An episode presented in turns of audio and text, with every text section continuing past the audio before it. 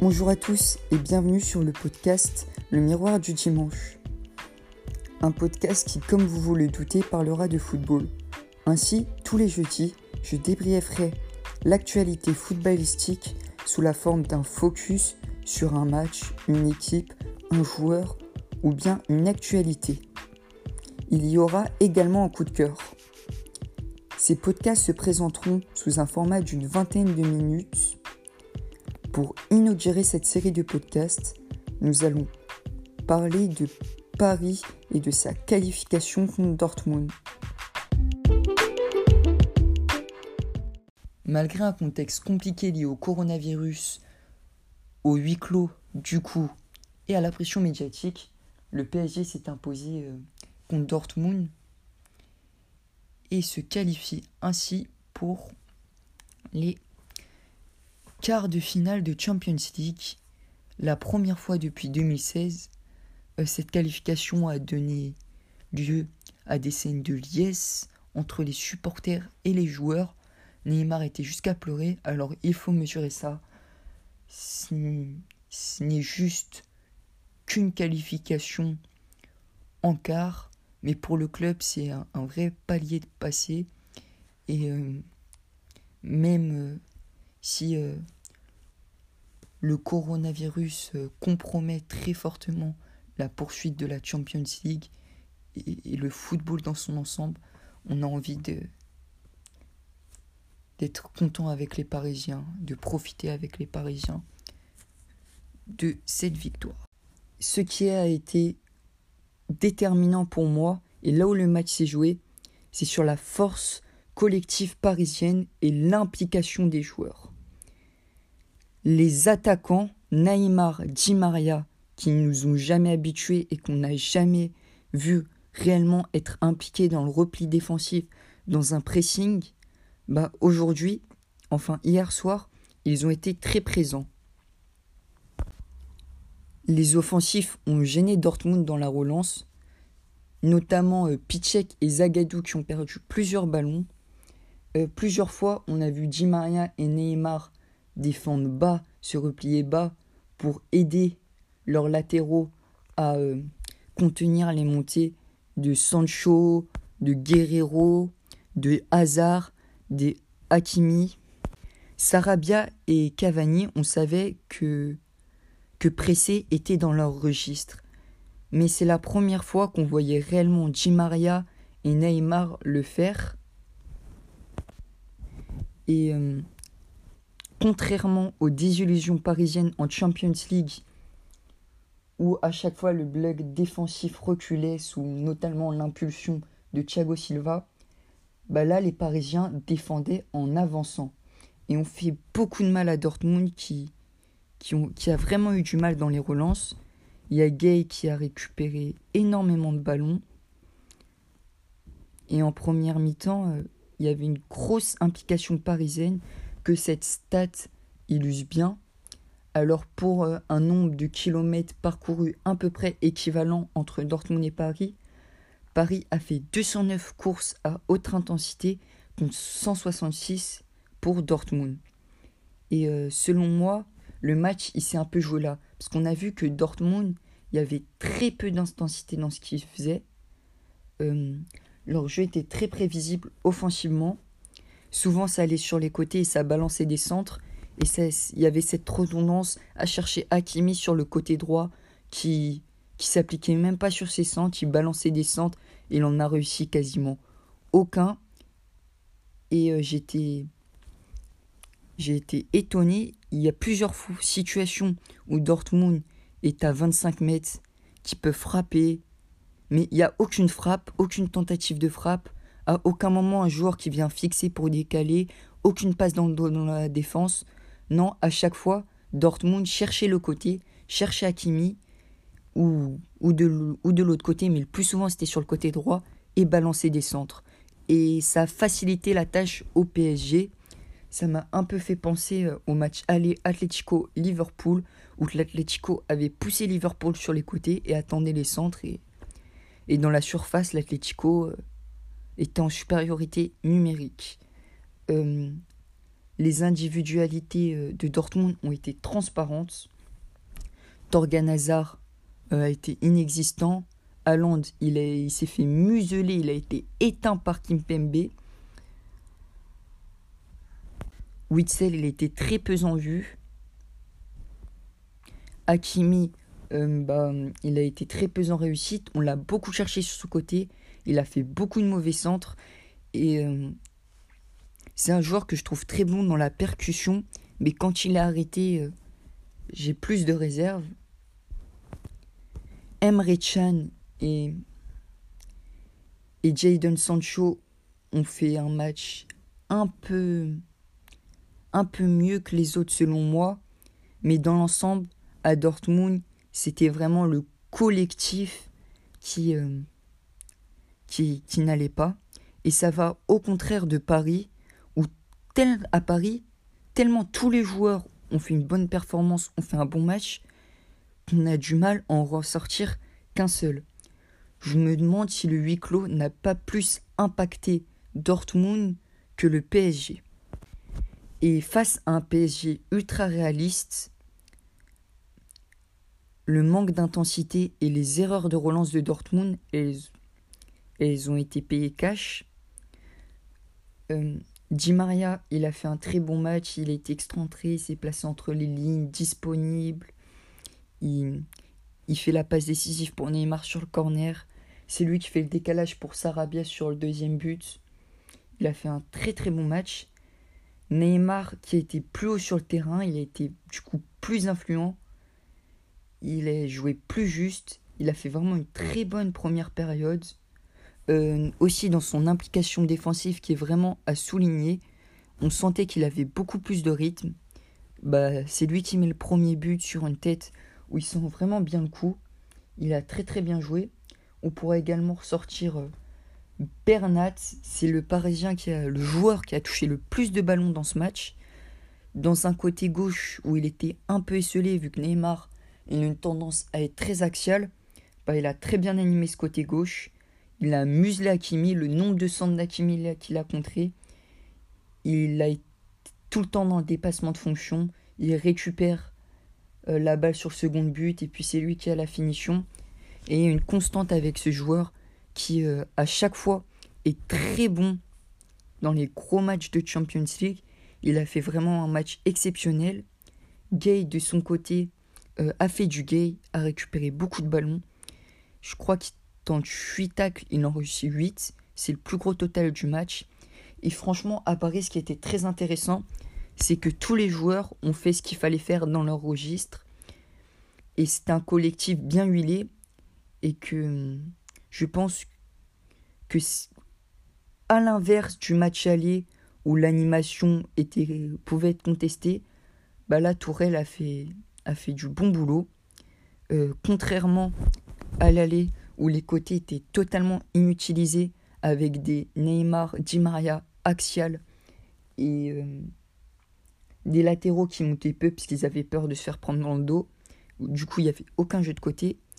Là, on a vu beaucoup plus de jeux de côté, une, une utilisation de l'espace intéressante, même si le match, je l'ai trouvé décevant. Pendant la deuxième mi-temps, il y a une baisse de régime, notamment de Neymar et de Paredes. Neymar qui a fait beaucoup d'efforts et Paredes qui, qui manque de rythme. Ça s'est ressenti. Euh, Dortmund est revenu avec les mêmes intentions que pendant la première mi-temps. On n'a vu aucun changement notable.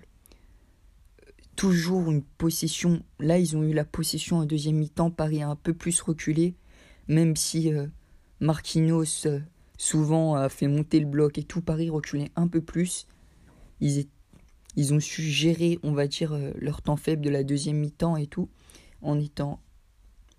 C'était un peu plus bas sur le terrain. Et toujours Dortmund qui n'a rien fait. Aucune tentative de frappe. une possession stérile. Franchement, très déçu par la prestation de Dortmund et je me pose beaucoup de questions sur, euh, sur cette équipe. Qu'est-ce qui a bien pu se passer? Puisqu'ils ont quand même bien facilité la tâche à Paris, qui n'a pas rencontré une énorme résistance. il y a eu la sortie de Sarabia pour l'entrée de Kylian Mbappé. Euh, Mbappé qui a fait une, entrée plutôt mitigée. On attendait de lui qu'il apporte de la vitesse. Il a mal négocié plusieurs contres. Sarabia qui pour moi avait fait un super match jusque-là.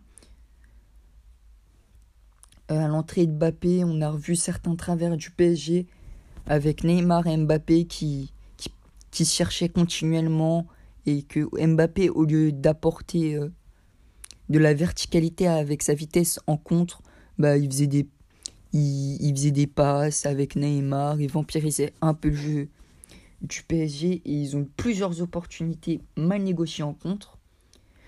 Alors il y a l'entrée de Brandt qui a changé euh, totalement le cours du match pour euh, Dortmund. À son entrée, Dortmund a été bien meilleur, il a su organiser le jeu euh, et je comprends pas pourquoi il était titulaire.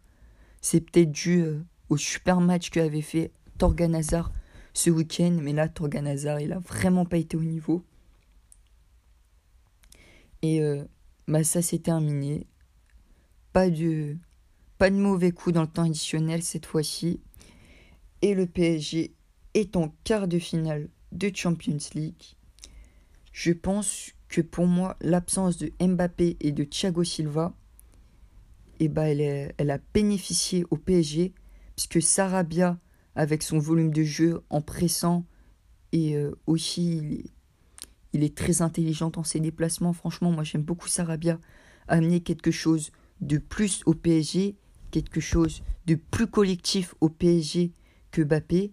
Silva, il a tendance toujours à faire reculer le bloc quand ça va mal. Et là, Marquinhos l'a fait monter. Kimpembe, on voit qu'il s'épanouit beaucoup plus quand, quand il joue avec Marquinhos que quand il joue avec Silva. Kimpembe qui a d'ailleurs euh, fait plusieurs relances où il a pris beaucoup de risques et il a cassé des lignes en touchant Neymar. Euh, je pense vraiment que ces absences ont permis au PSG de jouer plus libéré. À la fin du match, euh, on a vu des scènes de communion exceptionnelles avec les supporters, comme un grand ouf de soulagement pour Paris.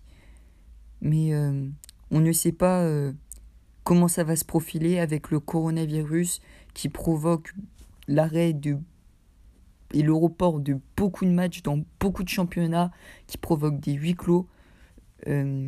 L'avenir est très incertain que ce soit dans, les jours prochains pour la Champions League dans l'immédiat, mais aussi pour l'euro. Comment ça va évoluer On va le voir. Est-ce que le coronavirus va priver le PSG d'un quart de finale On verra. Euh, toujours est-il, c'est que les Parisiens, euh, ils ont fait une performance solide, pas exceptionnelle, mais une performance solide, et que j'espère que ça va leur permettre euh, d'effacer leurs démons du passé. Et maintenant, nous allons passer au match de Liverpool. Liverpool Atletico. Euh, Liverpool a, surdominé ce match de, de fond en comble, a eu énormément d'occasions. Au Black a fait un match exceptionnel. Euh, pour ma part, j'ai vu que la, la prolongation, mais de ce qu'on m'a dit, c'est Liverpool a vraiment dominé outrageusement. Apparemment, Wijnaldum a été exceptionnel. Et Liverpool qui s'est fait punir par le Cholismo à cause d'une erreur de Adrian, son gardien. Une erreur euh, assez grotesque, hein. une, très mauvaise relance. Il a beaucoup de temps pour se replacer et je ne sais pas ce qu'il fait, il se replace pas. C'est assez ridicule. Après, euh, Liverpool euh, a coulé en compte, puis il n'y avait plus trop d'espoir. Hein. Il, y avait une grosse débauche d'énergie, on sentait la fatigue à Liverpool. Mais Liverpool aurait vraiment mérité. Et c'est les gardiens qui ont fait la différence durant ce match. Euh, attention à Liverpool hein, qui enchaîne les contre-performances. Ils ont perdu leur invincibilité en Première Ligue. Ils sont fait éliminer en Coupe d'Angleterre. Je crois que c'est la FA Cup, si je, si je m'en souviens pas, euh, si je m'en souviens bien, par Chelsea. Et maintenant, là, ils sont éliminés de Champions League. Ça n'empêche pas que leur saison est exceptionnelle et ils devraient aller chercher le titre sans trop de soucis. Mais attention quand même. Et encore une fois, au niveau du titre en Angleterre, à voir comment ça va évoluer dans le futur, le coronavirus, comment ça, ça va impacter le foot, ça l'impacte déjà très fortement. Il y a le Real Madrid, l'Inter Milan, la Juve et Arsenal qui sont en quarantaine. C'est le monde du foot qui est en train d'être paralysé en plus euh, du monde normal. Mais bon, le foot, c'est qu'un divertissement, c'est pas, c'est pas le plus important dans la vie. Maintenant, on va passer à mon coup de cœur de la semaine. Mon coup de cœur euh, de la semaine, euh, eh ben, il est sur Bruno Fernandez et la stratégie de recrutement de Manchester United. Bruno Fernandez, euh, qui a encore fait un match exceptionnel contre City, il a fait une passe décisive pour Martial, un petit piqué au-dessus du mur sur un coup franc. Et c'est un joueur très très complet. Il a les caractères d'un 10 d'antan, avec beaucoup de créativité, une grosse technique de balle. Il est également une grosse menace vis-à-vis de sa frappe. Il oriente le jeu, il est vraiment très très bon. Mais il a aussi un gros volume de jeu. Il est capable de presser. dans le jeu sans ballon, il est toujours très disponible. Martial et James sont d'ailleurs oubliés à deux reprises euh, en retrait euh, durant le derby de Manchester et il aurait pu il aurait pu mettre euh, facilement deux buts en plus. C'est un joueur vraiment exceptionnel qui a transformé le visage de United et il symbolise la bonne politique de recrutement de United. Il l'incarne et je pense que le travail de Solskjaer au niveau de la reconstruction de cet effectif est vraiment, euh, est vraiment à noter, je pense. Je pense qu'il fait du très bon travail. Je pense que c'est la politique sportive la plus cohérente depuis le départ de Sir Alex Ferguson. Euh, le fait de recruter des joueurs anglophones ou des joueurs étrangers pour lesquels le maillot de Manchester United signifie quelque chose. On a bien sûr le recrutement de Fernandez dont on vient de parler, mais aussi le recrutement de Wan Bissaka qui a été énorme, qui a été stratosphérique. Il a, il a éteint Sterling puis Marez. C'est certainement le meilleur latéral euh, au niveau défensif de Première Ligue. Il y, a la, il y a la trouvaille de James qui était inconnu, qui était, il me semble, à Shrewsbury Town. C'est vraiment une stratégie de recrutement très intéressante. Euh, et je pense euh, que si ça continue à aller dans ce sens pour Manchester United, ils vont peut-être pouvoir renaître euh, de leur cendre, même si malheureusement il y a toujours la famille Glazer qui les dirige. Et cette famille, on sait qu'ils s'en foutent un petit peu du foot. Pour eux, Manchester United n'est qu'une machine Afrique. Et ça, c'est très dommage. Merci de m'avoir écouté. C'est déjà la fin de ce podcast. Moi, ça me fait très plaisir de produire ce podcast. Euh, je vous remercie beaucoup et on se retrouve la semaine prochaine du coup pour un nouveau podcast. À voir comment ça évolue, comme je l'ai déjà dit, au niveau du coronavirus. À voir comment il, impacte euh, bah, notre football. Et euh, on verra bah, si, si on peut parler de football dans une semaine, si tout n'a pas été annulé. Bon, ben on verra d'ici là. Je vous remercie vraiment de m'avoir écouté. Et euh, bonne semaine.